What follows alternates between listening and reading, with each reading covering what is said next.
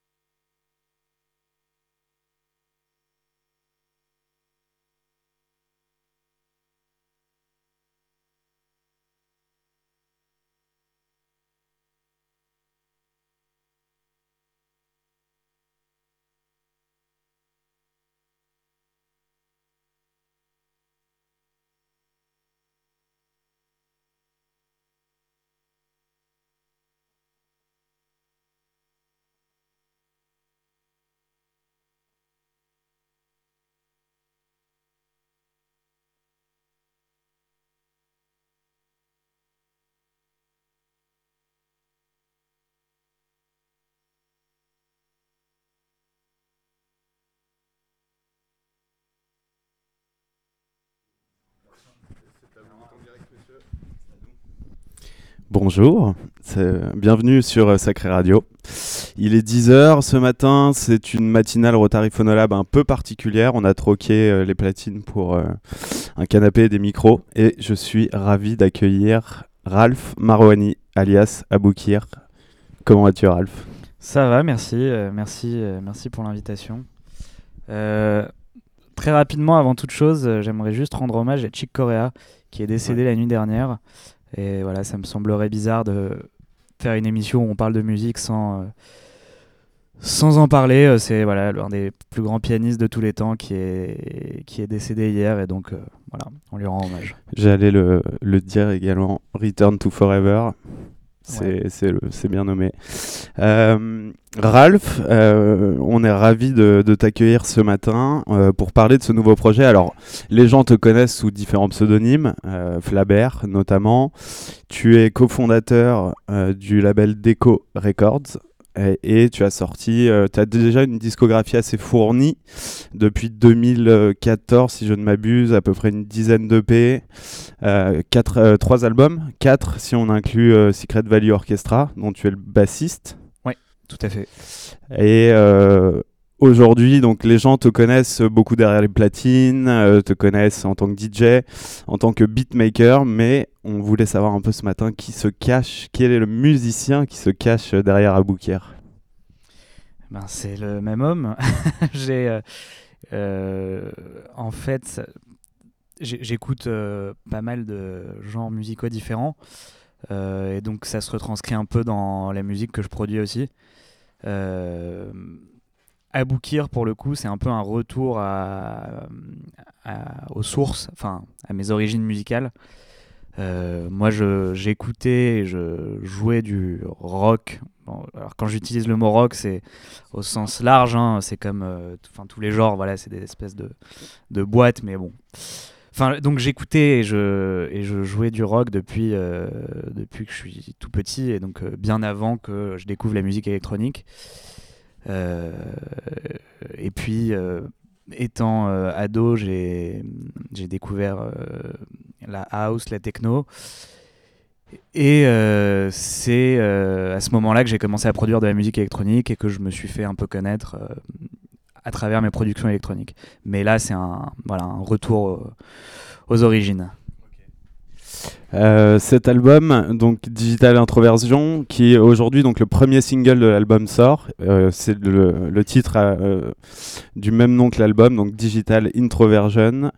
On va peut-être tout de suite commencer par regarder le clip pour donner un peu la couleur musicale de, de ce nouveau projet à Boukir. Parfait. C'est parti.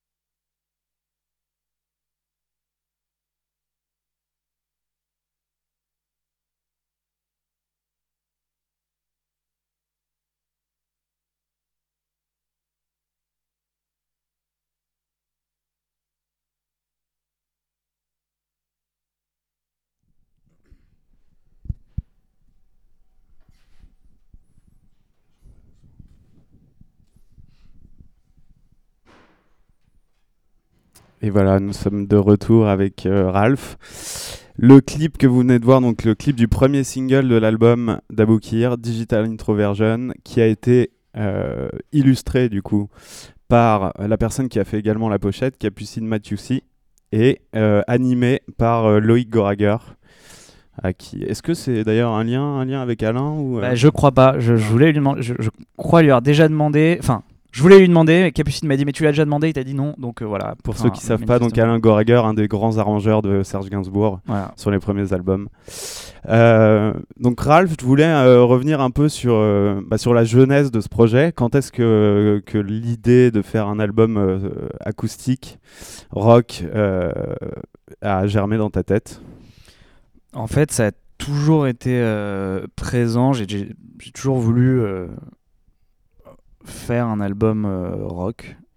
Euh, D'ailleurs, ça se sentait dans, mes dans mon premier album, Flabert. euh, J'ai du mal à contenir les guitares et tout, mais, mais j'avais jamais vraiment franchi le, cap. Et il y a trois ans, je crois en juin, enfin je sais pas, ouais, au printemps 2018, j'ai fait une reprise d'un morceau de Kruang Bin, ce groupe américain, que j'ai posté sur Facebook, comme ça, enfin sans, voilà, sans, prétention. Et le, le label qui produit Kruang Bin, euh, qui est un label anglais qui s'appelle Nighttime Stories, euh, m'a contacté, enfin une des personnes qui travaille là-bas m'a contacté et m'a dit ah, euh, c'est cool, est-ce que tu aurais, d'autres trucs à nous, à nous, à nous faire écouter? Dans voilà peut-être euh, l'idée de, de faire un disque ensemble. Je leur ai dit ouais ouais bien sûr j'ai- plein de trucs, euh, laissez-moi deux semaines le temps de peaufiner tout ça et je vous envoie tout ça. J'avais rien, mais je me suis dit c'est l'occasion quoi. J'avais rien à faire en plus donc c'était l'impulsion qui me manquait et j'ai fait euh, je sais pas une- je sais plus combien peut-être 5-6 morceaux euh, en deux semaines. Euh, je leur ai envoyé. Euh, on a échangé comme ça pendant tout l'été 2018. Euh, moi, j'ai eu le temps de, structurer euh, tout un disque pendant ce temps-là. J'ai composé d'autres morceaux. J'ai essayé de, créer une, ligne euh, directrice. Et finalement, après l'été, ils m'ont dit qu'ils n'étaient pas, chauds pour faire le disque. Mais les morceaux sont restés. Et moi, j'avais gardé ça un peu dans un coin de mon disque dur sans, en me disant, bon, bah, on verra, quoi, on verra ce qui se passe. Et euh, je t'en ai parlé. Je t'en ai parlé quelques mois après, et, euh, et petit à petit, comme ça, l'idée a, germé de, de faire ce disque ensemble finalement. Exactement. Je me souviens, c'était il y a quasiment deux ans, jour pour jour, que tu m'avais Ouais. envoyé ces maquettes où il y avait neuf titres que j'ai retrouvés. D'ailleurs, les maquettes sont toujours en ligne sur ton SoundCloud. C'était assez marrant de les réécouter. Ouais. Alors elles sont bien différentes, enfin, Ouais. elles sont assez différentes du, du résultat qu'on peut écouter aujourd'hui. Il y a Ouais, eu parce qu'il y a eu un- pas mal de travail entre temps aussi. Ouais, il y a eu un gros travail de mix aussi euh, par euh, Louis McGuire, Exactement. euh, ingénieur qui vit à Berlin, et, euh, et ça a donné une couleur vraiment particulière au, au disque. Donc je suis très content. Euh, et on va peut-être euh, tout de suite écouter un deuxième extrait du disque. Ouais. Le deuxième morceau, euh, Cosmic Discomfort, Mhm. un morceau un peu particulier. Il est long par rapport à tous les autres morceaux de l'album. Ouais. On se l'écoute et on en parle direct. Ça marche. Après.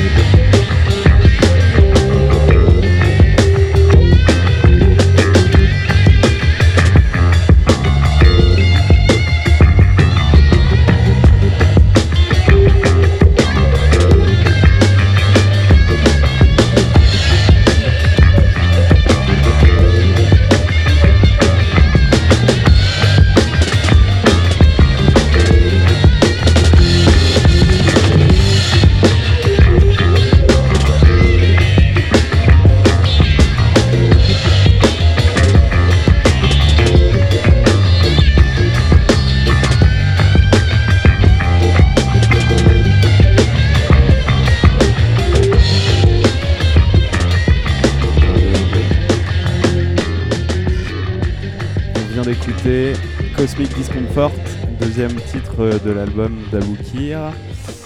Bon, quand on écoute ça, euh, évidemment, euh, on sent qu'il y a un bon gros jam live qui se profile derrière. Ça, ça, ça donne envie d'écouter ça en live avec un groupe et euh, avec un bon morceau qui dure 30 minutes. Et une bière à la main. Et une bière à la main. On, on en parlait justement là, pendant la, en l'écoutant. Euh, je sais que c'est quelque chose d'important aussi, le côté live. Euh, et donc, Aboukir, certes, c'est toi qui as à l'initiative du projet, qui a composé l'album euh, en entier, on n'oublie pas. Euh, mais euh, voilà, ça doit vivre en, en live. Tu veux nous, nous, parler un peu plus de, de ça? Ouais, euh, alors, euh, en fait, c'est encore au- en préparation.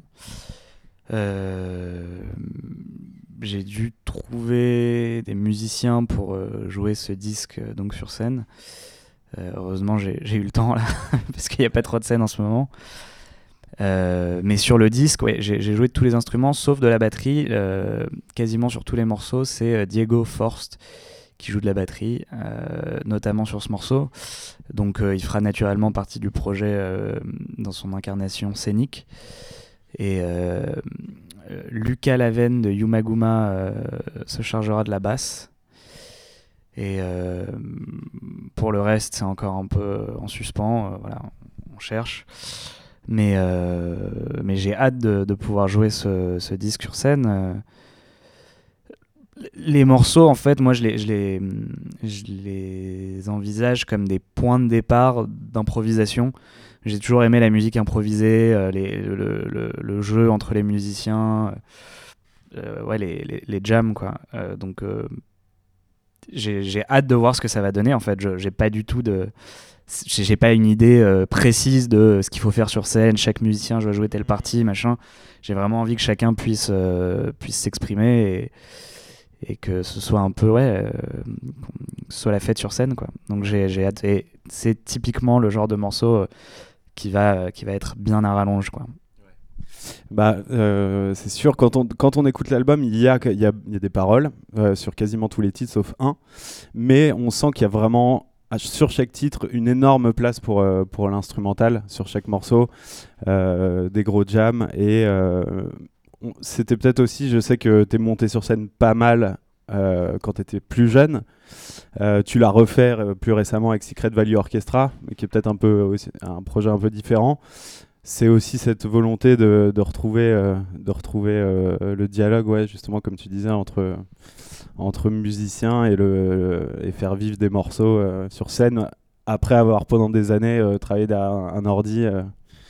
Ouais, alors je, suis monté sur scène étant plus jeune, par contre je suis bien bien plus monté sur scène avec Secret Valley Orchestra parce que euh, le groupe a été créé en 2015 et euh, on, a, on a quand même pas mal tourné euh, ensemble. Mais c'est vrai qu'avec Secret Valley Orchestra par exemple, c'est un- une performance qui est assez, assez calculée il y a une petite place pour l'improvisation, mais qui est pas énorme parce que euh, on joue souvent dans des formats club et il y a des gens qui mixent avant nous, qui mixent après nous, donc on peut pas euh, faire durer le truc éternellement. Faut que ce soit quand même assez euh, assez minuté. Donc c'est vrai que ça me manque beaucoup de pouvoir me laisser aller et, puis et puis se mettre un peu dans la pas dans ouais dans la difficulté quoi c'est un peu euh, le, prendre prendre prendre du risque et, et voir ce qui va se passer et, euh, et donc j'ai hâte de, de, de voir ce qui va se passer Eh ben, on a très très hâte aussi.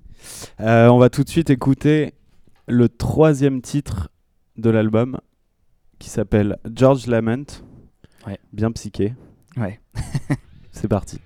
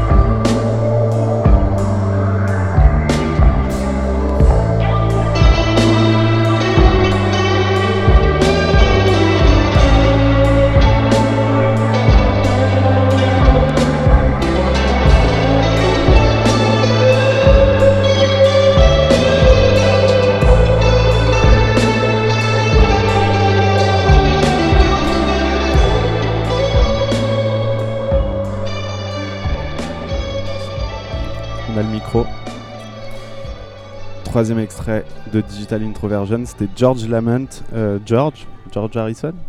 Non, c'était George, euh, mon poisson rouge, qui s'appelait George Costanza, comme George Costanza dans Seinfeld, et qui était euh, très anxieux. je, je lui disais de se détendre un peu. D'ailleurs, sur ce morceau, c'est mon frère Briag qui joue de la batterie. Voilà, c'est le seul morceau où ce n'est pas Diego et où ce n'est pas programmé, mais c'est mon frère Briag. Voilà. Ok. Dans cet album, alors là, un morceau vraiment bien psyché, très euh, cinématographique, on le verrait bien dans un film de, dans un film d'Oliver Stone, euh, dans un, dans pas mal de films euh, sur la drogue, par exemple. Il y a beaucoup d'influences dans, dans cet album. Il y a, y, a, y a du blues, il y a du folk.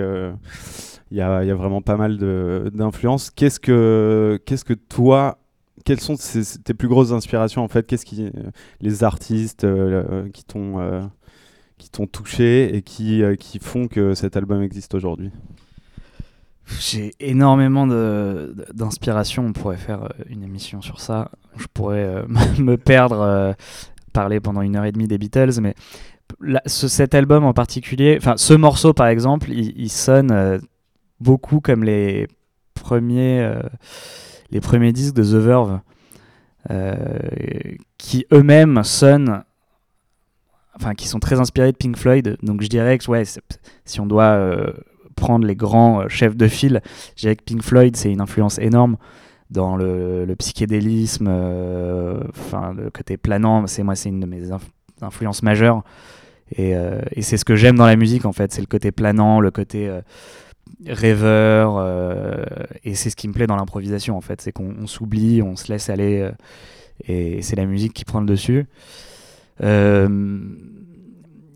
Il y, a, une... Alors j'ai ouais, écouté beaucoup, écouté beaucoup récemment Grateful Dead, qui est, je dirais pas le penchant américain de Pink Floyd, mais c'est le groupe un peu représentatif du psychédélisme aux États-Unis, avec les Doors. Donc les Doors aussi, c'est une influence. C'est en gros tout- tout- toute la scène 60-70. euh, moi, c'est quelque chose que j'ai énormément écouté et que j'écoute toujours. Euh, le rock euh, psychédélique, le rock progressif. euh. Là, euh, il y a un morceau qui sonne euh, très Crosby, Stills and Nash, par exemple, qui est, euh, alors c'est un, un peu plus folk, mais euh, mais il y a quand même des morceaux à rallonge avec de longues impros. Euh. Après, ma, plus grande inspiration, enfin ma, plus grande influence musicale, c'est les Beatles, mais comme euh, je sais pas, c'est comme 50% de la planète. c'est un chiffre assez conservateur, mais euh, ouais, les, les, les- les- les Beatles, pas vraiment les Rolling Stones.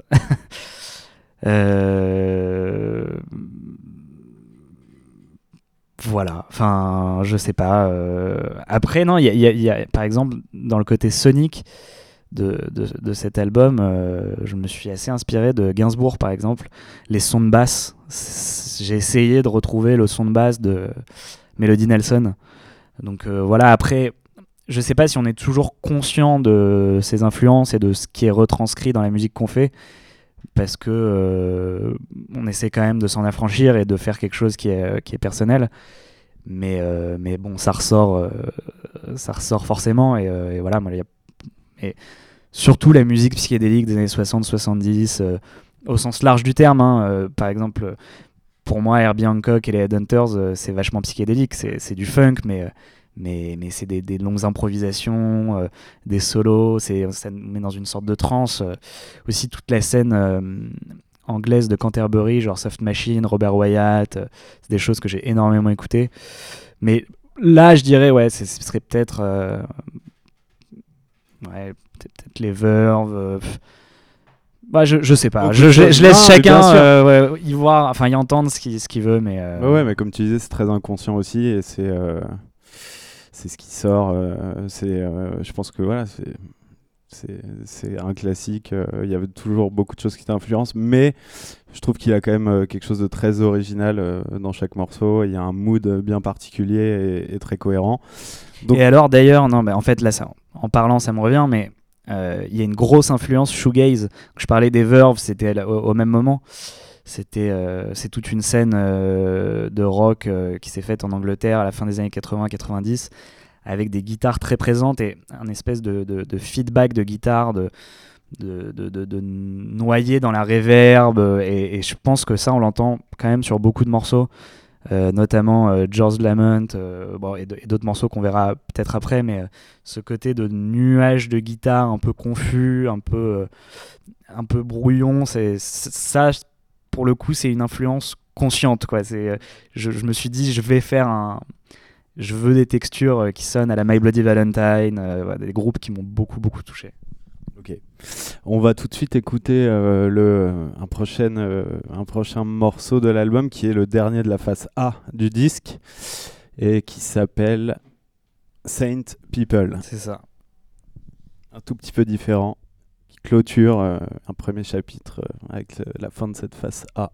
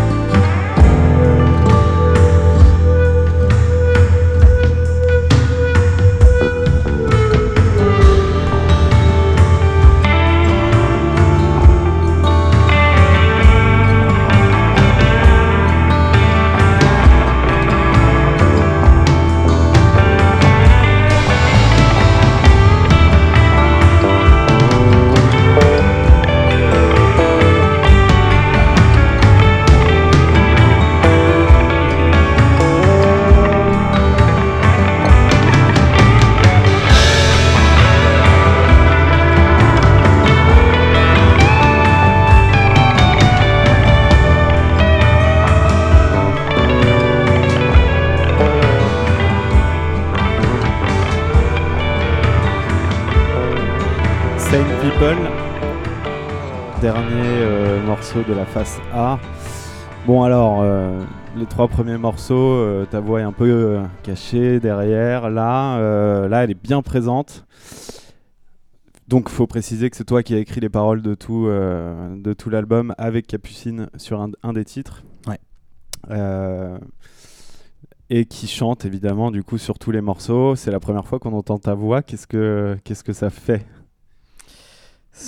Ça, je sais pas, faut demander aux gens. ça, c'est pas à moi de le dire, mais euh, mais euh, c'est vrai que ouais, enfin, euh, sur la plupart des morceaux, les, les voix sont un peu un peu en retrait.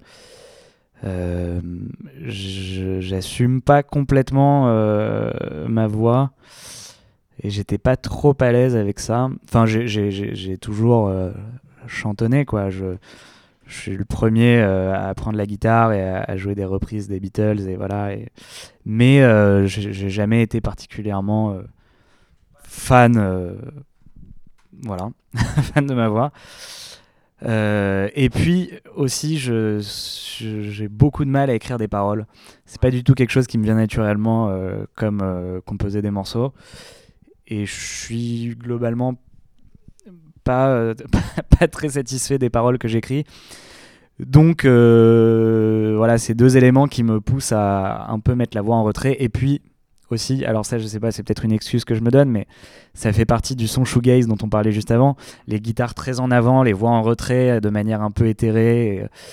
Euh, moi qui me plaît beaucoup, mais euh, donc- Une canne avec euh, leur chanteur japonais. Ou- Ouais, ouais, ouais, ouais, ouais. Alors Khan, euh, ouais, pourtant il a, il a pas de quoi rougir, hein, le- ce cher Damo Suzuki.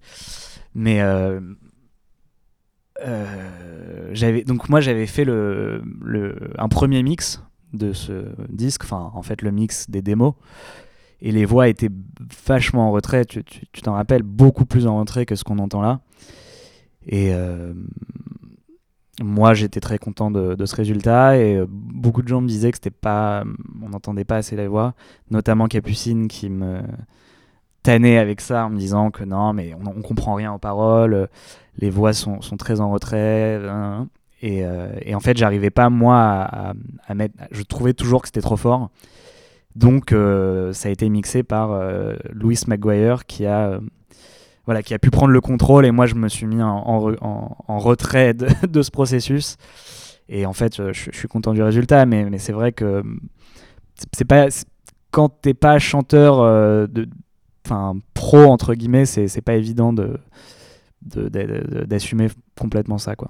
Je comprends. Donc tu recherches un parolier. euh, Ah ouais, ouais, ouais, ouais, ouais. J'adorais, j'adorais s'il y a des paroliers. J'ai toujours trouvé ça assez mystique d'ailleurs, la, la relation entre compositeur et auteur. J'ai du mal à comprendre comment euh, rythmiquement ça colle et tout. Mais donc j'adorerais découvrir euh, ce- ce- cette relation. Et, s'il y a un parolier, évidemment, évidemment, moi ça me- ça m'enlèverait d'un fardeau euh, énorme. Il faut préciser que ce titre était pas sur les démos originales. Non. Celui-là a été Ouais. composé un peu plus tard. C'est le dernier morceau, je pense, à avoir euh, été composé pour l'album. ouais. C'était euh, une volonté de, quoi? D'apporter quelque chose de différent, de plus folk à l'album, une autre partie de ta personnalité musicale que tu voulais mettre en avant? Comment ça j'ai pas fait le morceau euh, pour l'album. Enfin, il n'y a pas eu de volonté euh, directe en, composant le morceau. Voilà, j'ai composé le morceau. Et puis après, ouais, je me suis dit que ça apportait une facette un peu un peu différente à l'album et que et que ça a amené effectivement un côté euh, folk. Là, là, voilà, pour le coup, c'est vraiment un morceau qui est dans la veine Crosby, Stills and Nash, même très Crosby euh, pour euh, ceux qui connaissent. et et- et c'est- je trouve ça cool parce que ça ouvre l'album et, et ça peut aussi préparer les gens à peut-être des, des- des futurs morceaux qui seraient un peu différents. Enfin, voilà, on, on laisse les choses de manière ouverte, c'est pas fermé et cantonné à un style. Un euh, particulier. ouais. voilà. Et dans l'écriture, justement, euh, est-ce qu'il y a des thèmes euh, Est-ce que tu t'as pensé le truc ou c'était plutôt euh, écriture automatique hop, Ah non, non, il n'y a aucun. Enfin, il n'y a, pas de thème récurrent en tout cas dans le disque.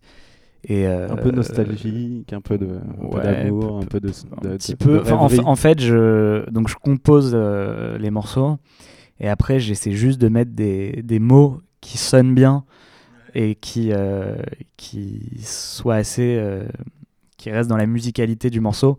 Mais j'ai beaucoup de mal à écrire des paroles et je, je prétends pas du tout euh, euh, transmettre euh, un message ou des émotions. Ou, voilà, vraiment, je, je suis, je suis Pour le compositeur, mais pas auteur. Ok.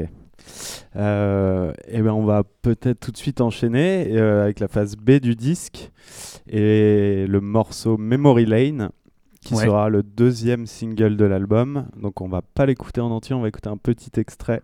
D'accord. Ouais. Et là, on entend bien d'ailleurs les guitares euh, shoegaze. euh, exactement, exactement.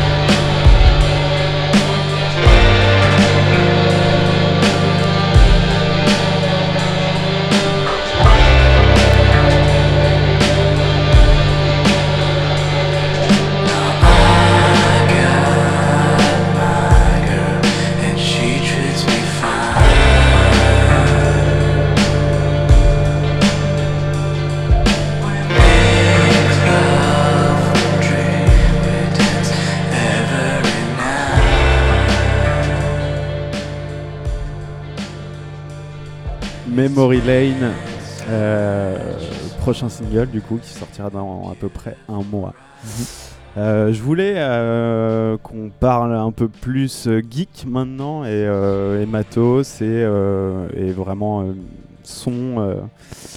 Qu'est-ce que tu as utilisé comme instrument pour, pour composer l'album, etc., etc. Je te laisse.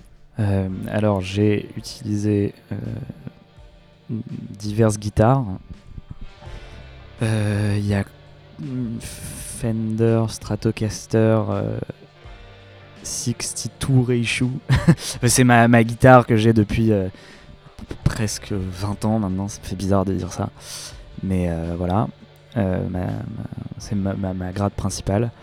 Euh, une euh, Telecaster, euh, une, euh, enfin bon, il y a plein de guitares. Après, est-ce que je rentre dans le détail des guitares ou pas? Euh, Pas forcément, mais il y a une, une Gibson euh, de 1964, une Melody Maker pour les amateurs de, de musique, enfin de guitare plutôt. Euh, Il y a aussi beaucoup de Fender Rhodes, euh, un piano, euh, piano électrique euh, iconique Mythique. des années 70 que j'ai acheté avec mon, mon ami et collègue Paul Cut et qui est vraiment une partie importante de mon son. Comment vous le partagez du coup maintenant qu'il est euh, Bah, au Portugal c'est- compliqué, ouais, c'était une garde partagée. euh, non, en fait, moi, entre-temps, j'en ai acheté un autre. Euh, j'ai- J'étais un peu obsédé des Rhodes. Euh, et l'idée, ça serait que euh, quand il peut, on, on l'envoie au Portugal, quoi. Et qu'il le garde, vu que ça fait 6 ans que je l'ai, qu'il le garde peut-être pour les 6 prochaines années. On verra. Euh, après, la basse, c'est une basse euh, assez pourrie. C'est ma, je joue sur une Squire Précision qui est une basse euh, qui coûte 200 balles, enfin c'est vraiment de la merde, mais, euh, mais je la garde parce que elle est très légère et quand je joue euh, sur scène, donc avec Secret Valley Orchestra où je joue de la basse, je, je, je, pourrais pas gérer une Fender des années 60 qui pèse 25 kg. Euh, voilà. Et donc après le, le son, ça se retravaille au mix. Et euh, donc c'est à peu près tout. Il y a euh, aussi des, des émulations de d'Orgamon, euh, voilà, enfin des plugins quoi. un, des- un petit peu d'électronique. Ouais, alors ouais, ouais, ouais. Et non, cache. et et il y a aussi de l'électronique, il y a des des FX que j'ai fait avec euh, le Moog Modder 32. Euh, donc des bruits de laser, des euh, voilà ce genre de trucs. Et il y a aussi, en fait, c'est pas des instruments, mais qui jouent une grosse grosse partie du son, c'est les delays et les reverbs euh, qui sont principalement euh, digital. Enfin, c'est des, des plugins. Il y a aussi euh, du Space Echo. Voilà, après, euh, bah, bon, après tout ça c'est très geek, hein, mais, mais on Mais peut en ça parler. intéresse aussi, sur certaines. Et puis, euh, et puis quoi d'autre euh, Et il y a une guitare acoustique sur certains morceaux. T'as processé le son euh, à l'ordi? Est-ce que t'as utilisé des tapes euh, Ouais, euh, j'ai pas utilisé de tape sur, euh, enfin à proprement parler, mais il y a des émulations de magnéto à bande. Après le mix, encore une fois, ça a été fait par quelqu'un d'autre, mais il est resté dans cet esprit de, de- mix analogique, voilà, avec très peu de traitement post post enregistrement. Euh, voilà, juste de l'équalisation, euh, de compression, mais bon, enfin voilà, il n'y a pas, y a pas d'autotune évidemment, il n'y a pas de truc qui altère vraiment euh, les pistes originales quoi. Et alors après, moi j'ai composé l'album, euh, j'avais mis des, boucles de batterie euh, et les batteries ont été réenregistrées donc euh, à une fois que les morceaux étaient terminés par, je disais, Diego Forst. Euh, alors, je pourrais pas dire sur quel modèle de batterie il a joué, j'y connais pas grand chose. Mais euh, voilà, les batteries ont été euh, enregistrées après la composition et la structure des morceaux. C'était important pour, pour avoir- Ben ouais, parce qu'une boucle, ça donne un côté quand même assez, assez répétitif, qui marche pour la musique électronique, pour la house, mais là, c'est l'idée, c'est quand même de transmettre une énergie live, et, euh, et c'est- ça, ça rajoute, enfin, quand on écoute les morceaux euh, post euh, pré-batterie et post-batterie, il y a une grosse grosse différence quoi. En plus, il a, il a fait un super taf, il a vraiment capté le l'ambiance euh, l'ambiance du disque et, et donc j'étais très content de, de- du résultat quoi. Ok, on va s'écouter tout de suite le prochain extrait de Step by Step. Qui est le premier morceau que j'ai premier morceau. composé euh, pour ce pour ce disque. Très, très beau morceau. C'est parti.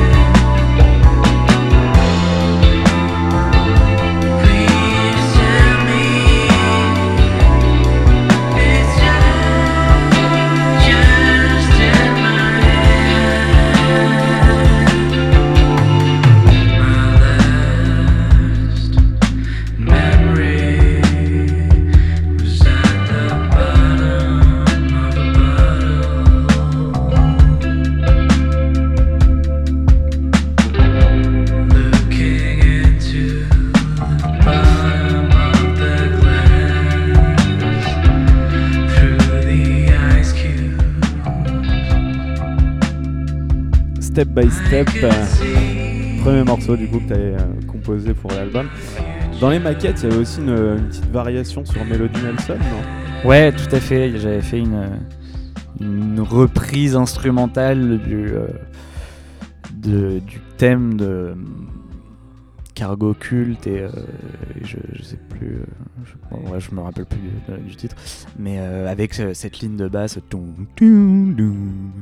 Et bon, c'était un truc qui durait, je sais pas, une minute trente, deux minutes, quoi. C'était juste un clin d'œil que j'avais fait notamment pour meubler un peu la playlist que j'avais envoyée au label Nighttime Stories au début.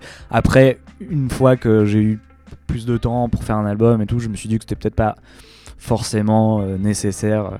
Peut-être que ça viendra dans les- le, le bonus euh, du remaster dans 30 ans, quoi. Mais t'as as fait d'autres euh, d'autres reprises de, de Gainsbourg, non, Je- alors, c'est pas des- vraiment des reprises, mais j'avais fait des edits de Gainsbourg. Ouais, j'avais fait un edit de euh, Je suis venu te dire que je m'en vais, où j'avais mis en boucle. Enfin bon, enfin, j'avais fait un edit, quoi. Mais euh, sous Flabert. ouais. Ok.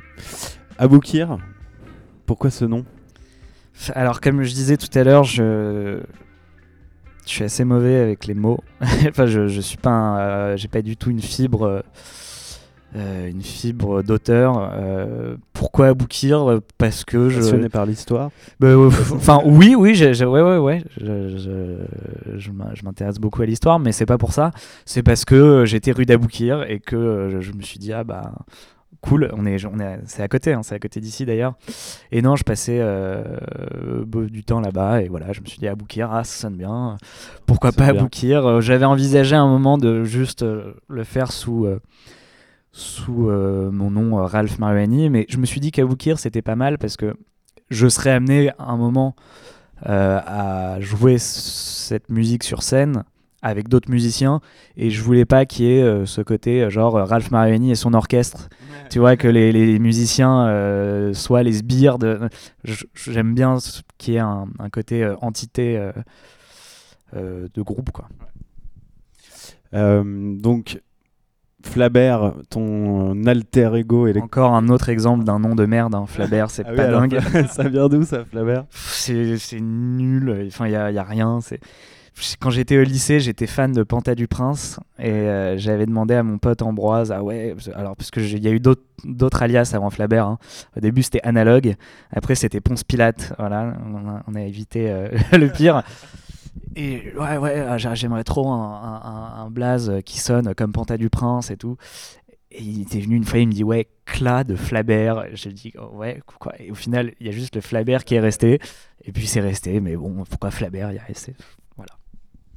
Et euh, du coup, est-ce que. Alors là, euh, l'album est vraiment. Alors, à, part quelques trucs, euh, il est vraiment très acoustique et analogique.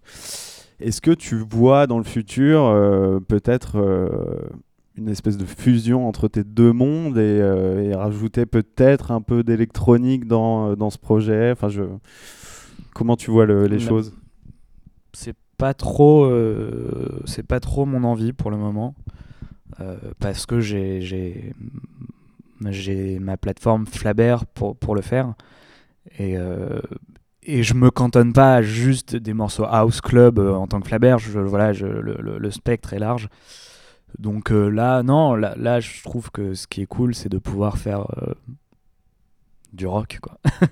non, mais euh, voilà, la- l'avantage de pouvoir travailler avec un batteur, un bassiste.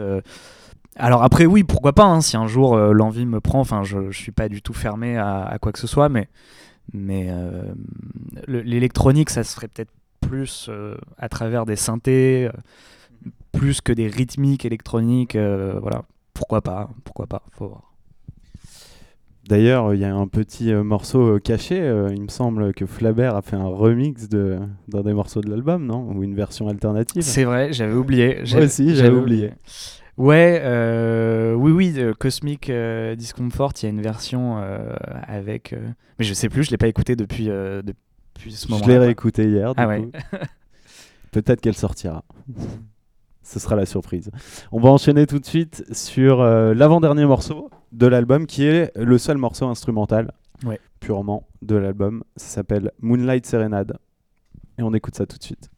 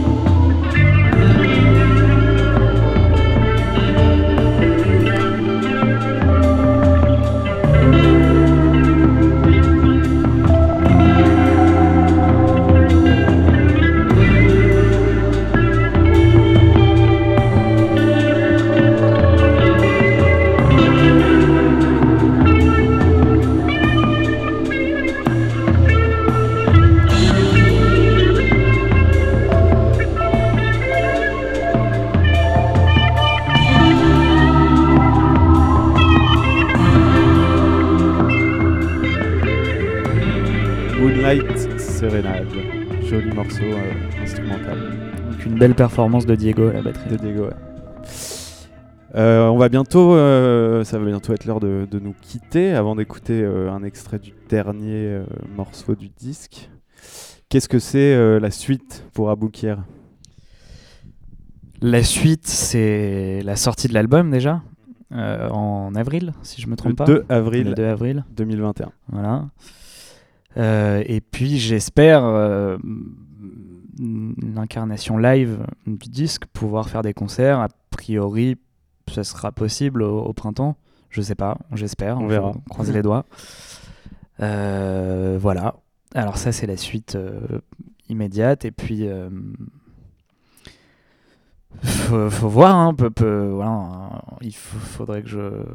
T'as déjà en tête une, une idée de. Est-ce que t'as déjà des morceaux une... J'ai quelques démos euh, à droite à gauche. euh, je me laisse le temps de de, de, voir ce qui, ce, qui, ce qui va venir. Peut-être que ce sera un disque euh, moins improvisé, plus, plus, plus songwriting, si ça veut dire quelque chose.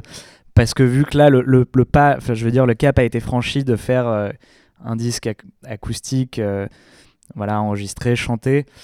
Euh, Peut-être que maintenant je peux me rapprocher encore plus de ce dont je m'étais éloigné avec la musique électronique.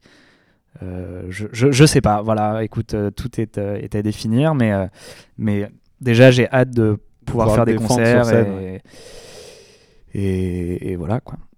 On a hâte aussi de pouvoir euh, voir le groupe sur scène.